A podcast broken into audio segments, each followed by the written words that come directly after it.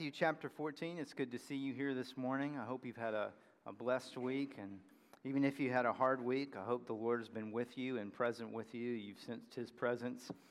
We're going to be in Matthew chapter fourteen, and we're looking at the story of Jesus walking on water. And as you make your way there, I want you to think back to a time when maybe you were in school and you failed a test miserably. I think about the time when I had to take the S A Ts, not that you really fail the S A Ts, but I know that that I did not do as well on the S A T as I had hoped, because on the way there, I plowed into a mailbox two yards from the driveway of where I lived. So I got in the car, backed out of the driveway, was trying to put a C D into the C D player, missed, it rolled onto the floor, and, and me being a student driver, I did the very smart thing of when I leaned over to grab the C D, I pulled the steering wheel with me, and as I'm looking down, I just hear this crash noise, and I looked up, and there's a mailbox on the hood, the windshield is, and I still had to go take the S A T. So I remember getting there and just being so frazzled and uh, and just thinking, like, this is not going to go well. Uh, and then I went to college, and I remember I took statistics. And I remember the first day the professor showed up, and he looked like he had just finished remodeling a house. He had, like, sweatpants on, a shirt. He looked like he hadn't brushed his hair in, like, a month. There were paint, there's paint stains all over it. He had to borrow a syllabus from one of the students because he forgot to bring one. And so immediately I thought, I am not going to want to do this class. And so instead of doing the sensible thing and dropping the class before the deadline, I just stopped going and got an F. And so my G P A plummeted, and uh, that happened uh, more than I'd care to admit. But I want to make a confession, okay? I'd like to say that after I became a Christian, I did not get an F in any classes, but that's not true, okay? I, I'm going to, they say confession's good for the soul, so I'm going to confess something right now. I will never be in any high leadership within the Southern Baptist Convention, because the one F that I have on my seminary track record is an F in Baptist history. Now, I feel like that needs some explanation. It was bad scheduling. I picked an eight o'clock class on Mondays, right? eight o'clock class on Mondays, Sundays being what they were, and it just didn't work. I just, it did not work, and I took an F. My G P A was high enough that it wasn't going to cause an issue. So, we've all failed tests, right? How many of you uh, maybe failed your driver's test the first time? Oh. Got another one back there, okay? How many of you had to take a test for uh, the, the degree you have? Maybe it was a certification for the role that you have, and maybe you didn't, maybe you didn't fail, but you didn't do as well as you thought you were going to. Uh, I have a friend that I know that it took him several times, not like twenty, but he did not do uh, well on the bar exam, and he took it uh, two more times after that. We've all failed tests. We've all failed, right? We know what failure feels like, but we've also all failed when God has tested us.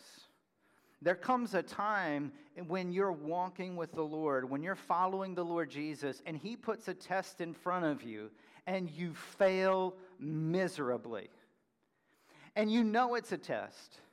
You know what the Bible says. You know what you ought to do. And yet, as plain as day, as if somebody has slid a pop quiz on your desk, you knew it was a test and you bombed. Let me ask you, when that happens, what do you think is Jesus' response to you? What do you think God's response is to your massive failure? The way you answer that question says more about who God, it says more about what you believe about God than who God really is. Because you may respond to that answer with an image, with a portrait, with an understanding of God that is not accurate. When we look in Matthew chapter fourteen, the text we're going to look at this morning, we're going to see how God responds, how Jesus responds when we're given a test and we fail miserably. We come to Matthew chapter fourteen, verse twenty-two through thirty-three. And just, it's been a while since we were in Matthew, but if you remember two weeks ago, Jesus has just fed over five thousand, more like fifteen thousand people. He's done this great miracle. He has taught the disciples. He has shown them that he is more than powerful to provide for people. And we get into this next section, and you notice that, that the tone shifts a little bit. So if you think about it, it's sort of like a montage in a movie. We camped out on the miracle and the feeding of the five thousand, but now we we see a shift in the tone, because notice what it says in verse twenty-two. It says immediately. Then look at verse twenty-seven, immediately. And then look at verse thirty-one, immediately. So this is an action-packed text. We, we need to understand that, that this is like a montage. We're seeing these things happen very quickly, and we are to understand what's taking place. And so what does it say? Well, the text is structured around these three immediatelys. It says in verse twenty-two, immediately he made the disciples get into the boat and go ahead of him to the other side. Now think about this. What I want you to understand about these immediatelys is when you're acting this fast, you don't have time to consider what are the ramifications. Am I doing this right? When you're acting this fast, you're acting out of who you are. Does that make sense? They say that a crisis doesn't, uh, it doesn't uh, create character, it reveals character, right? So when we're seeing Jesus doing this, this is coming out of who he is. He is acting almost as if he is on cruise control. So what we see about Jesus is he tells them, go, get in the boat, and go to the other side. Now, obviously, the expectation is Jesus is going to meet them on the other side. But think about that. If they're taking a boat, they're going to be taking the short way. What is Jesus going to do? Is he going to walk all the way around? No, Jesus knows what's about to happen. He knows he's about to give a test. He knows exactly what he's getting ready to do. Jesus is never unsure about what's about to take place. So he says immediately, knowing, get in the boat, go to the other side. And then it says he dismissed the crowds. Now look at this, verse twenty-three. After dismissing the crowds, he went up on the mountain by himself to pray. And if we just stop there, understand this, what Jesus is about to do is couched and framed by his closeness with the Father. You say, why does that matter? Well, because it matters on the way the passage ends. You see, Jesus is going up on the mountain to commune with the Father, to be with the Father. Why? Well, not just as an example, but because he loves the Father and he is the image of the invisible God. He is so close to the Father that not only does he pray and commune with the Father, but when we look at Jesus, we see God as he really is. If we want to know what the Father is like, we look to Jesus. He is the exact image and imprint of the invisible God. So, everything we're going to read in this text is telling us something not just about who Jesus is, but who God is. The way Jesus responds is the way the Father responds. The way Jesus responds is the way God responds when you fail. So he goes up and he prays, and, and we also need to say that this miracle that he does is not separate from his relationship and his dependence on the Father. Jesus says, I can do nothing of my own accord but that which the Father commands me, right? He's connected. He does the will of the Father. So he's up there on the mountain praying. And I'll say this. Think about this. Jesus is, is in a sense, waiting for uh, the right time. And so just as an aside, what is Jesus doing when he has some free time? He's praying. You find yourself in a waiting room. You find yourself in traffic. Would not be a bad idea to pray. But notice it says, meanwhile, so that's the montage. He sent the people out. We see the disciples get in the boat, and we see Jesus ascending in the mountain. All this is happening. But then, meanwhile, the, the camera flashes back to the boat. And now the boat's already far out from land. We, we pan around, and we see, well, if we have to swim anywhere, it's not good. It's a long way from land, but now look at what it says. It's battered by waves. Why? Because the wind was against them. There has come a storm such that it is blowing against them. It's beating the waves. It's battering the waves. It has this echo of Jonah being on the boat, and the storm was, was beating and tossing the ship, and here they are. And, and think about how hopeless this may have felt. You're in a boat, you cannot swim to shore, and there is a storm taking place. What do you do? What do you do? But notice, it's not just that. It says the wind was against them, but then look at verse twenty-five. Jesus came toward them walking on the sea very early in the morning. So not only, when it says very early in the morning, this is like between three and six o'clock in the morning. So they had dinner, and they've been out at sea without sleep for hours. They're tired. They're scared. They're unsure. They don't know what's going to happen, but But don't miss this. Jesus came toward them walking on the sea. Just the language that's used here, when it says walking on, when I say I'm walking on the stage, what's happening? The bottom of my feet is making contact. We, we get this zoom in picture of the feet of Jesus just slowly walking on the top of the water. He comes to them in the middle of the storm. Now notice, Jesus is not concerned. He's not stressed out. He's not panicking. Jesus is going for a stroll on top of water in the middle of a storm.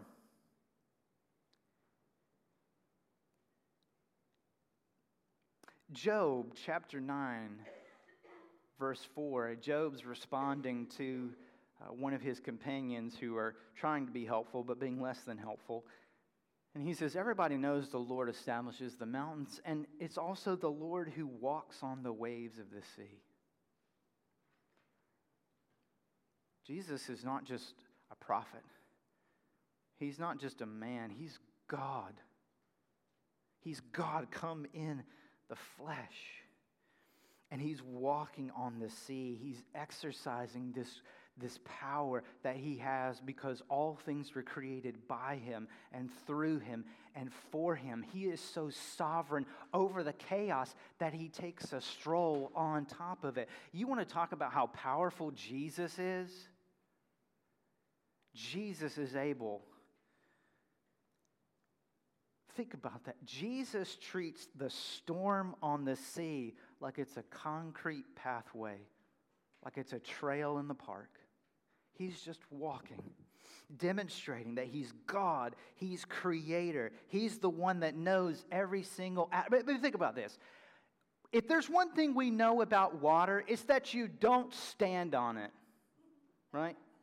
When you analyze that on a molecular level, I mean, think about this. Think about how the atoms have to come together and hold together, and the, and the force that, that Jesus is able. He knows all of that, and he's able to make it such that when he puts his full weight on those exact same atoms that you and I would put our feet on and we would sink to the bottom, he controls it so that it holds him up.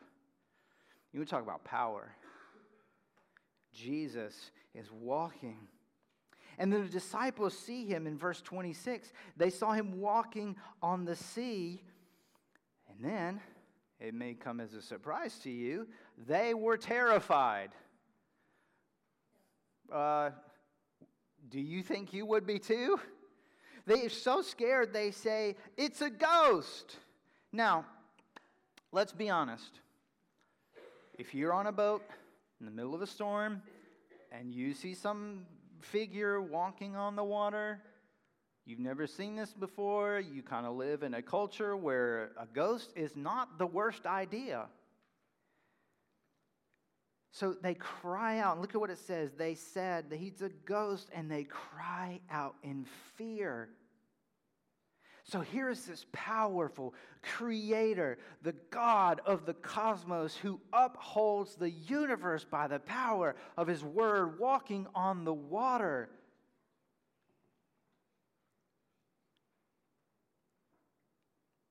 And immediately, the second immediately, as soon as the, they, they utter their fear, he speaks to them. And what does he say? Does he mock them? Does he chastise them?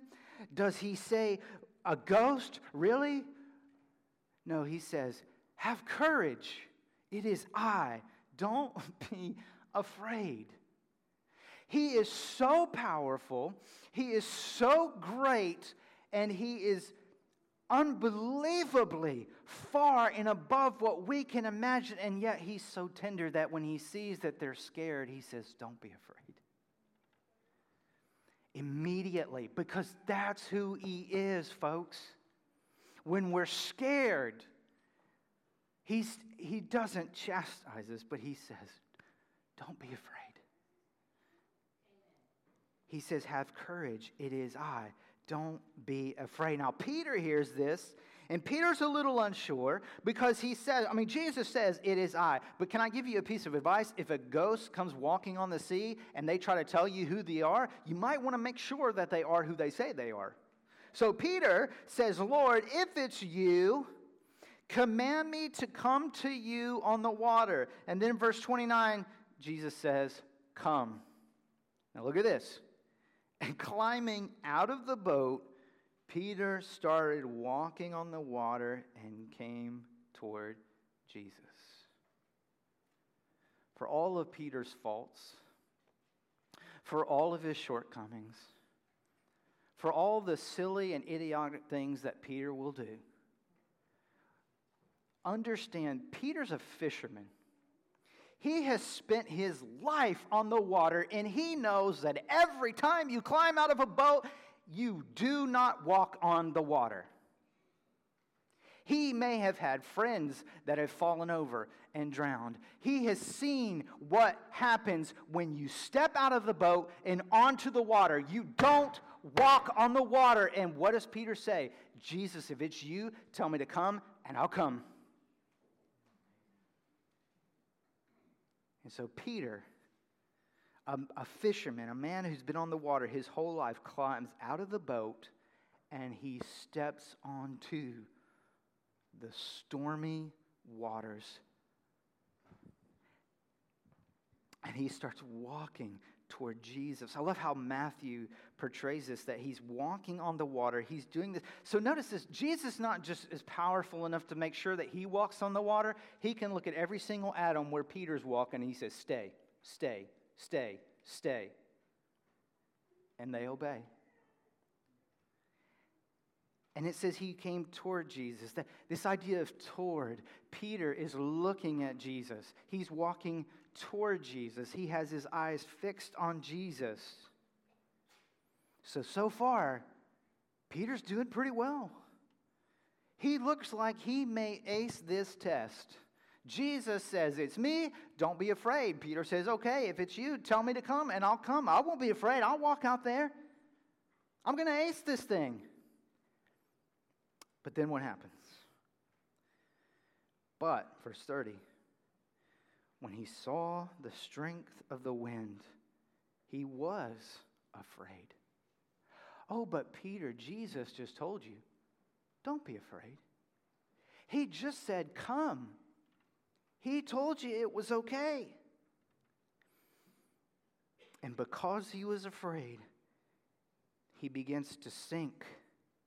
And he cries out, Lord, save me. Now stop right there. Look at me. He's just failed. He's flunked the test.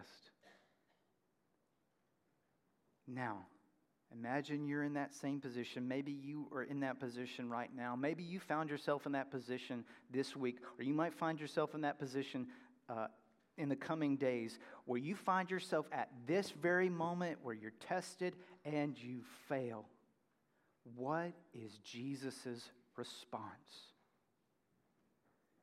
Immediately, he made the disciples go.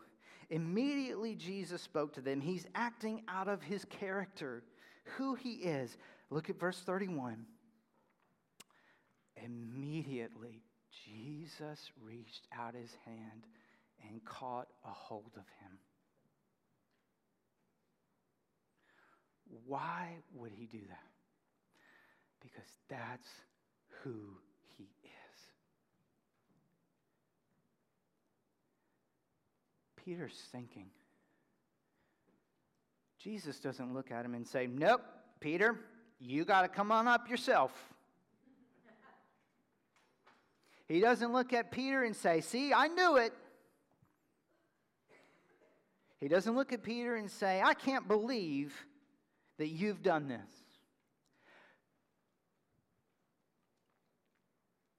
But what does the rest say? It says in verse thirty-one, he caught a hold of him and said to him, you of little faith, why did you doubt? So notice in John chapter one and verse fourteen, it says, the Word became flesh and dwelt among us, and we beheld his glory, the glory of, of the only Son of the Father. And then John uses this phrase, full of grace and truth. That's what we see right here. But now I want you to notice the order. He cries out, save me. And immediately Jesus saves him. He shows grace, but he also speaks truth. He doesn't let Peter, he doesn't just ignore that Peter failed. And he doesn't mind communicating to Peter and saying, look, here's where you went wrong. This is the truth. You have little faith. Why did you doubt? And sometimes we read this and we say, oh man, Peter had such little faith. If he'd had real faith, okay, next time there's a storm and you're in a boat, I want to see you step out. Okay? So he might have had little faith compared into how much Jesus knows about faith. But for Peter and for us, I think he exhibited tremendous faith. Sometimes we read this you of little faith and we think like it's just a matter of degrees. Like he was right here, but if he had just been right here, it would have been. No, no, no, no. We fail to understand the width of faith that Jesus is talking about here, but it's still of little faith. In fact, it's actually a word that means uh, he, he uses this throughout the Gospels of people who, who doubt, who, who don't have a deep faith. And, and I think we also need to give Peter a, a little bit of understanding that this is pre-Pentecost. This is pre-Holy Spirit, pre-resurrection. Okay, this is the same Peter who gets scared of the way, but this is also the same Peter in Acts when the, the Jewish leaders say, you need to stop preaching about Jesus. And they say, you know, well, you can say that, but really we must obey God rather than men, right? The same Peter. But what I want you to see is if we switch those around, if we switch, instead of being grace and truth, if it's truth and grace, then we would be utterly hopeless. Because what would happen? Imagine, uh, imagine how this would play out. Peter says, Lord, save me. But then Jesus, first thing he says, without even reaching a hand, without even trying to help, says, Peter, why are you have such little faith? And Peter, you know, Peter swallowing water, bobbing up and down. It says, and Jesus goes, we're going to get this sorted out before I help you. If it's truth and then grace, we are utterly hopeless, folks. If Jesus can only save us once we get all our ducks in a row, once we get all our doubts sorted out, once we get all of our fears, all of our figures, once we get everything out, if we have to do all of that and then he'll save us, that's not grace.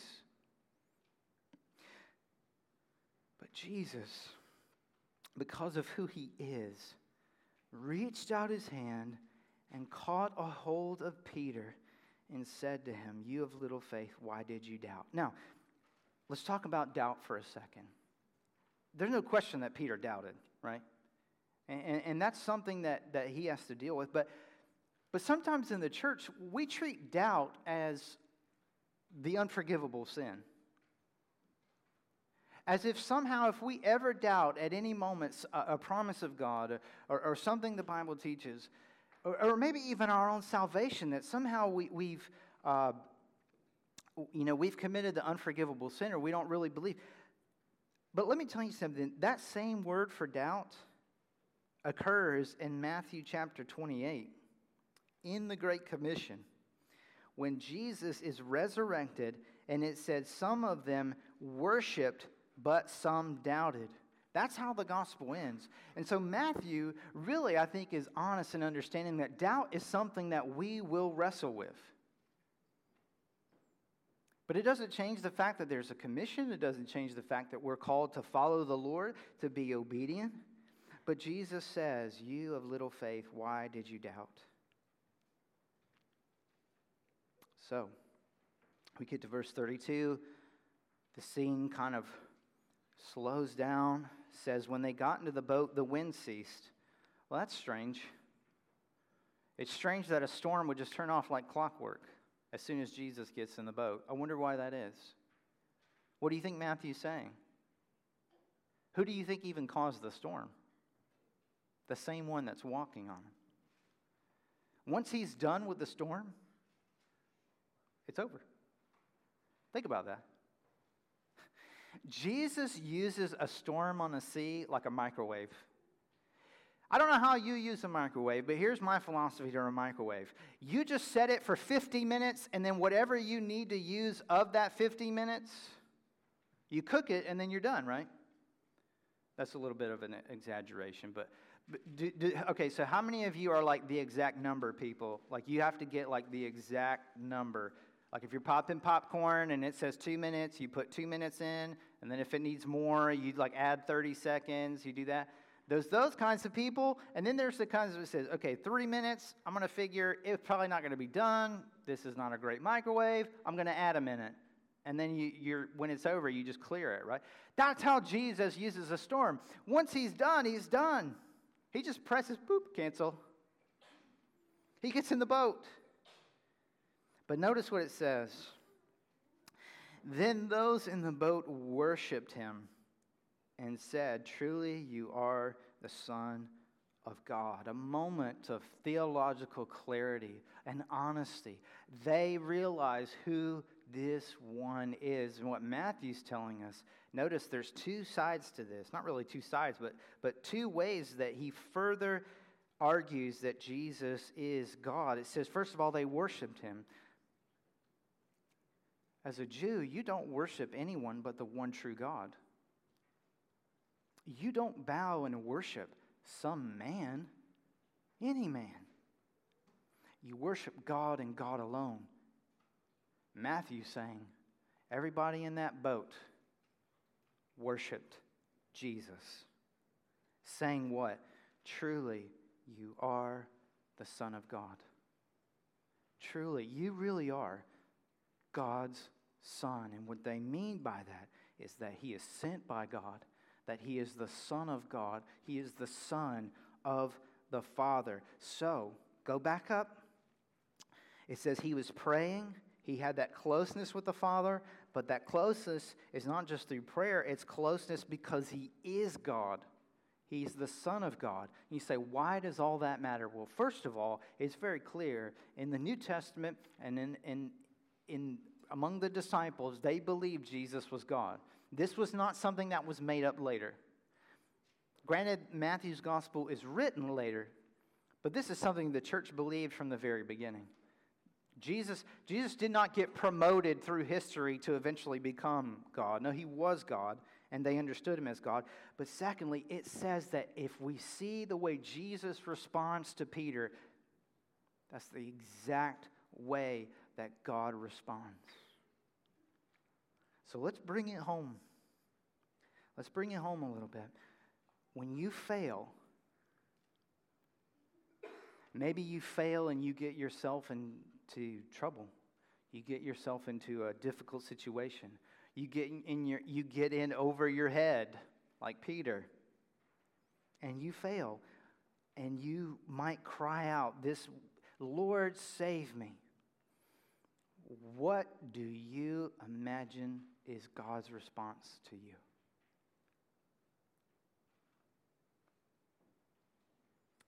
What Jesus shows us is that when his people fail, because he's God, he responds to us with grace and truth. When you fail, Christian, don't think for a second that the moment you cry out for deliverance, for help, for salvation, that God does not come running. What does it say in verse thirty-one? Immediately, immediately.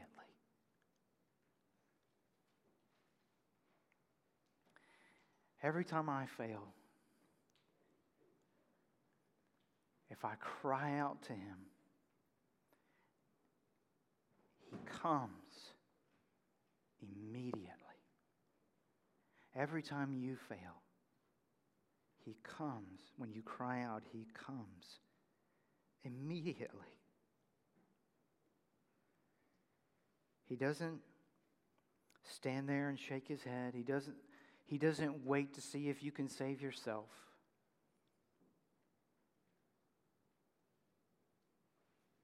So think of it this way.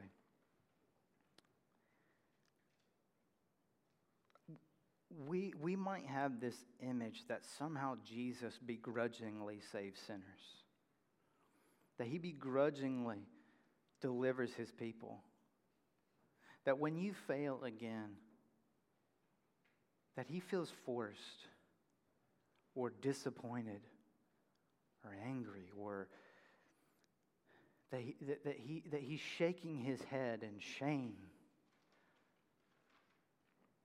What this text tells us is that Jesus delights in saving his people.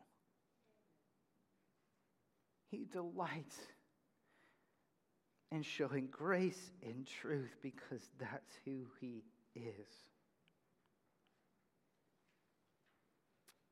So, you failed. What do you do? Number one, you cry out to the Lord. That's what Peter did. He began to sink and he cried out, Lord, save me. Lord, deliver me. Now, if you're a Christian, you're not asking Jesus to save you again. The one time you trust in Jesus, when you, when you place your faith in him for the forgiveness of your sins, you're saved. You are saved by grace through faith in Christ. But sometimes you have to say, save me, Lord, in the sense of get me out of this situation. Help me with this issue. I don't know what to do in this situation. Deliver me. Save me.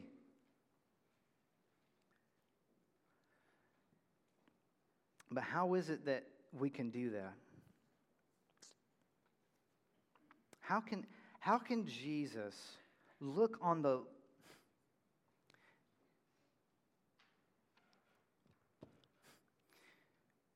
Jesus tells Peter, you of little faith. Have you ever felt that way? Have you ever felt like you've trusted in Jesus? Like you you, you know, you say, I, I, I really do. The, the Spirit testifies that I place my faith in Jesus. I trusted in Jesus Christ. But then I look at it, my performance, and I look at it, and, and, I, and it says, you just say to yourself, like, I'm not even really sure. You start questioning the quality of your faith, the quantity of your faith. But listen, we cannot say this enough. You are not saved by the amount of faith you have in Christ. Peter gets called you of little faith, but he had just enough faith in a perfect Savior to cry out to him, and God saved him. A little bit of imperfect faith in a perfect Savior. If it's true, genuine, saving faith, that little bit of faith in Christ is enough. If you're here this morning and you're hanging on to your assurance by a thread, be encouraged by Jesus' response to Peter that he saved him even though he was of little faith. But how can Jesus do this? What is our great hope in all of this? Well, Jesus knows what he's going to do. He knows that there is coming a day, not long from this day right here, where he is going to be arrested. He's going to be beaten. He's going to be crucified. He's going to have the justice of God towards our sins poured out on him, and, and the wrath of God for our sins is going to be exhausted. Jesus is going to take our place and be a perfect sacrifice, a perfect substitute to cover the sins of his people, past, present, and future, such that now, as a Christian, when you cry out, "Lord, save me," it's not Jesus saying to you, "Fix it first," but there's that immediately stretching out his hand and delivering. Maybe you've never trusted Jesus as your Savior. Maybe Maybe you, you've been trying to get your life together. Maybe you've been trying to make sure, like, I want to get this out of the way before I, I follow Jesus, because I, I don't want to have that when I say I follow Jesus. Maybe maybe you've never trusted in Jesus because you've been trusting in, and you, you go to church, you, you tithe, or, you know, you haven't killed anybody, at least recently. And that was a joke. But but you cannot be good enough. The model that Jesus sets here is that those who cry out to him in faith, who trust in him enough to cry out to him, those are the ones that he saves. And so what's left for you this morning is not to do anything. It's, in fact, to realize that there's nothing you can do.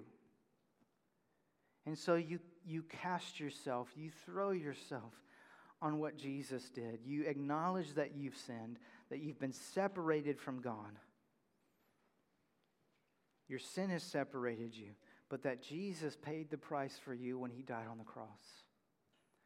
That he rose again so that you might have eternal life. If you believe in what Jesus did, you might still have doubts, you might still have questions, your life might still be a complete and total mess. If you trust Jesus today, it's not going to all change overnight. But in another sense, that's not how Jesus operates. It's not get all that stuff sorted out. Trust him and be saved. How does Jesus respond to us? With grace and truth. Let's pray together. Father, we thank you for the goodness and the glory that's revealed in, in you through Jesus Christ, who's full of grace and truth. Lord, we confess our failures. We confess that we are imperfect followers of a perfect Savior. And Lord, maybe we need that assurance today that you will receive us. God, how, no matter how small our faith is this morning,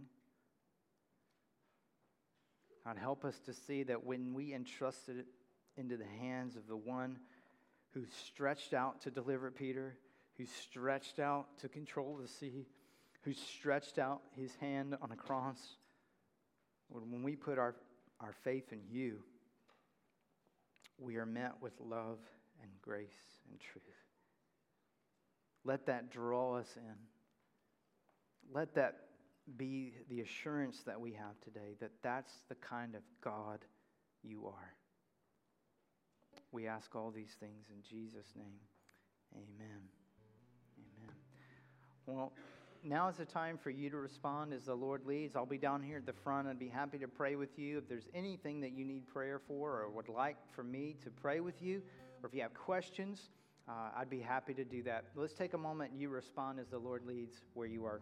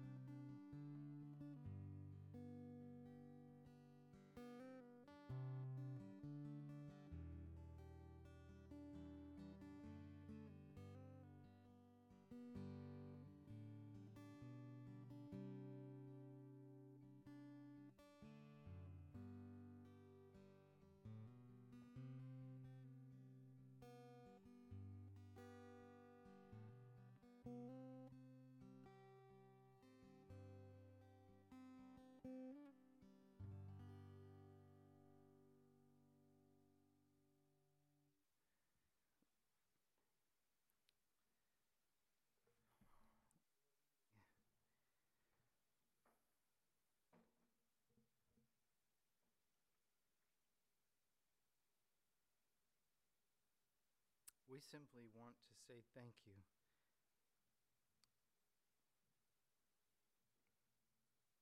Thank you, Lord, that you love us so well. Thank you, Lord, that you are gracious towards our, our frailty. God, that you are gentle towards our weakness. That you are a good shepherd who leads and loves us.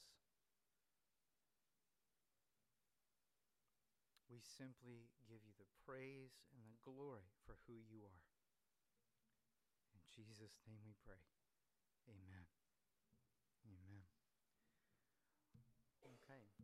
Well, thank you so much for being here this morning. I hope it's been encouraging, and I hope you've been blessed. Let me turn my microphone on. That might help. There we go. Um, uh, I have a couple of things we need to do this morning, but uh, if you're a guest, I know we have several guests with us this morning. We're glad that you're here. Uh, if you would do us a favor, just drop your information in the box back there. We have some cards you can fill out just to let us know that you were here. We would really appreciate that. Uh, at this time, I'm going to ask Jane Wolf if she'll come on up. She's got a couple things that she would like to ask uh, or announce and ask some help with. So come on up, Jane. I'm thankful for this sister and all that she does.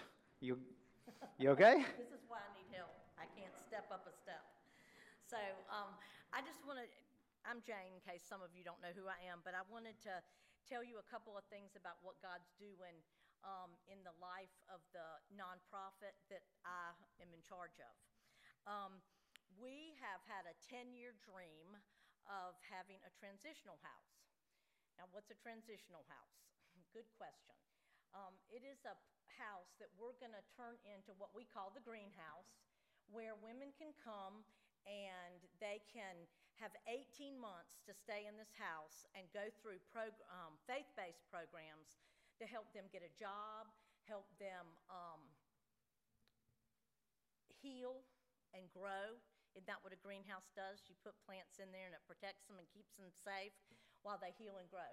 And our audience is women who are coming out of prison, have been incarcerated, and women who are coming out of rehab. And a lot of those women are struggling or have struggled with addiction. So um, we have a focus on relapse prevention, not just addiction, but relapse of bad behavior that lands you in prison um, also. So why am I telling you all this? Because we closed on our house on July seventeenth, and it is at the intersection of um, really at Corinth Holder, right at the intersection of ninety-six and two thirty-one. And it needs lots of love and care. And on the twenty-seventh, we need a demo team. You know, like on Fixer Upper, where Chip goes in with the sledgehammer and demos? That's what we need. We need some strong men who are willing to come on August twenty-second, twenty-seventh and help us. We have two bathrooms we've got to rip out, some flooring we've got to rip out. Um, and if demo's not your thing, well, we have some other things that you might be interested in doing. We need somebody who can put up O S B board in our workshop. We have an incredible workshop for these ladies to learn some skills and to finish some projects. And so we need some O S B put up. About two-thirds of the workshop is done. Why they left some big gaps with no insulation and no O S B, I don't know. But that's what it looks like. It's a little random, so we need some help with that. And it had, this piece of property has gorgeous, gorgeous landscaping, but it also has gorgeous, gorgeous weeds that are controlling the landscaping. So if any of those are a niche that you have or you think you might have a skill that would help us start to get this house ready, that would be such an amazing thing. So um, if you want to, I need to know who can help eventually, because we want to feed you lunch and take care of you, and you need to bring your tools, because I think we only have maybe like a shovel and a rake and a sledgehammer at this point in time. So um, that would be awesome if you could help. That is August twenty-seventh. Okay, the next thing is, yes. You, oh, twenty-six, sorry, thank you. I knew I was going to get that wrong. It's the twenty-sixth, and you can also see Jeff if you can help, because um, any you can see me, my husband, Jeff, and we'll put your name down on a piece of paper, and um, hopefully that day um, we can get all of it done, because it's not a humongous amount. Okay, the next thing I want to tell you about is, ladies, if you are interested in participating with the greenhouse, we would love to have you, especially as mentors, because we want to have at least three mentors for every lady that we have. And so um, starting September nineteenth, which is a Tuesday, I will be teaching a mentoring class. Again, I've taught it twice this summer, and I'll be doing the third time, so that you can come and we can all learn the philosophy of how to help and not hurt. And it's really important, because we want all of the ladies who are helping in the greenhouse to be on the same page. And it's really a great course. Whether you help us or not, it's still available. And it really, really helps you to understand um, brokenness, addiction, and how we can better serve people in that arena. Um, and the third thing is, um, I t- starting September nineteenth in the morning, at nine thirty, is a Bible study here, and it'll meet in the fellowship hall. We started it kind of in the spring we did, or winter, and we did one section called Learning to See God Clearly, and now we're moving into Learning to See Yourself Correctly. You don't have to go in order, so don't worry if you want to come to this one that you missed the last one. And we study God's Word and learn what, how He created us and how special we are in the family of God. So uh, we would, oh, and the last thing, I need golfers. I know there's some golfers out here, but we have a fundraising golf tournament on October sixth. Why are we having a fundraiser golf tournament? To raise money for this greenhouse. So um, anybody who wants to golf, and we'd love to have some women golfers, so if you're a woman golfer out there, we need you. And it's at Wendell Country Club on October the sixth. So all of this, you can see me or Greg or um, Jeff over here, and we'll figure it out. Thank you. All right. Thank you so much. Okay. Um, next thing we want to do is uh, remind you that immediately following worship, we're going to have an interest meeting for some Spanish classes that are possibilities for you to enjoy and enroll in, and Uh, we've got several options, several different choices that you can participate in, uh, but that's going to be immediately following the service in the fellowship hall. I am really excited about this, um, and I thought I'd just share why it'd be good for you to, to maybe learn some Spanish. Number one, it opens up doors. Uh, I am by no means a fluent Spanish speaker. Uh, I've memorized enough phrases to get myself in trouble. Um Uh, but just last weekend, we went out to eat. We had gone to this place several times, and uh, I'll just be honest, you know, the way I, I get into a conversation in Spanish, I just kind of wait for what I call the moment. There's a moment, because let's just be honest, just because somebody looks like they may speak Spanish doesn't mean they do speak Spanish, and it's very awkward if you start speaking Spanish to someone who looks like they might speak Spanish and then they don't speak Spanish, okay? So you kind of have to gauge that, and you have to kind of be sensitive. Well, anyway, it finally happened with this lady. We launched out into Spanish, and uh, it it just it, the I don't know how to explain it other than it was like you entered a parallel dimension, because there was this this connection. It it, it was no longer I was customer, she was waitress. It was, hey, we're just talking, right? We're, we're, so I got, and it was in that conversation that I got to ask her her name. I got to ask her where she's from, asked about her parents. She asked how long we moved here. So it opened up a whole realm of possibilities. And you can have a conversation like that, really just learning, I would say, Brenda, what would you say, thirty sentences? I mean, like very basic, very basic. You just memorize the phrase. There's usually an expected response to the phrase. You could easily have a five-minute conversation. Hey, how are you? I'm doing well. How can I pray for you? I mean, it opens up possibilities, okay? So that's just my little testimony on why it'd be good for you to learn. It'd be good for exercise for your brain. Uh, be good for your kids, but we have several options. Come find out what those are uh, immediately following the service. Okay, next thing. Um, if you are interested, we are looking for someone who can help fulfill some office duties here at the church, uh, fulfill some administrative tasks. Uh, in the past, Nicole has been helping us, and she has gone far above and beyond what was expected when she initially took the role. I don't, amen, amen. Uh, in what was in what was intended to be a temporary role, she has, uh, that stretched out to what, like a year and a half, two years? Three years. Three years. So, uh, she, she has done more than what was asked or required.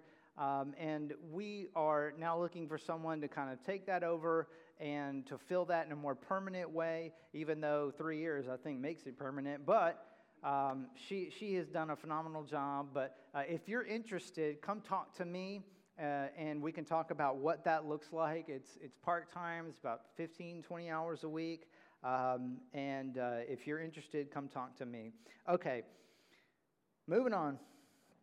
Uh, let's do this. Uh, we need to do some business, and so um, I'm going to say this. If you are a guest uh, and you would like to leave, I would totally understand. We're going to do some church business. You're more than welcome to stay.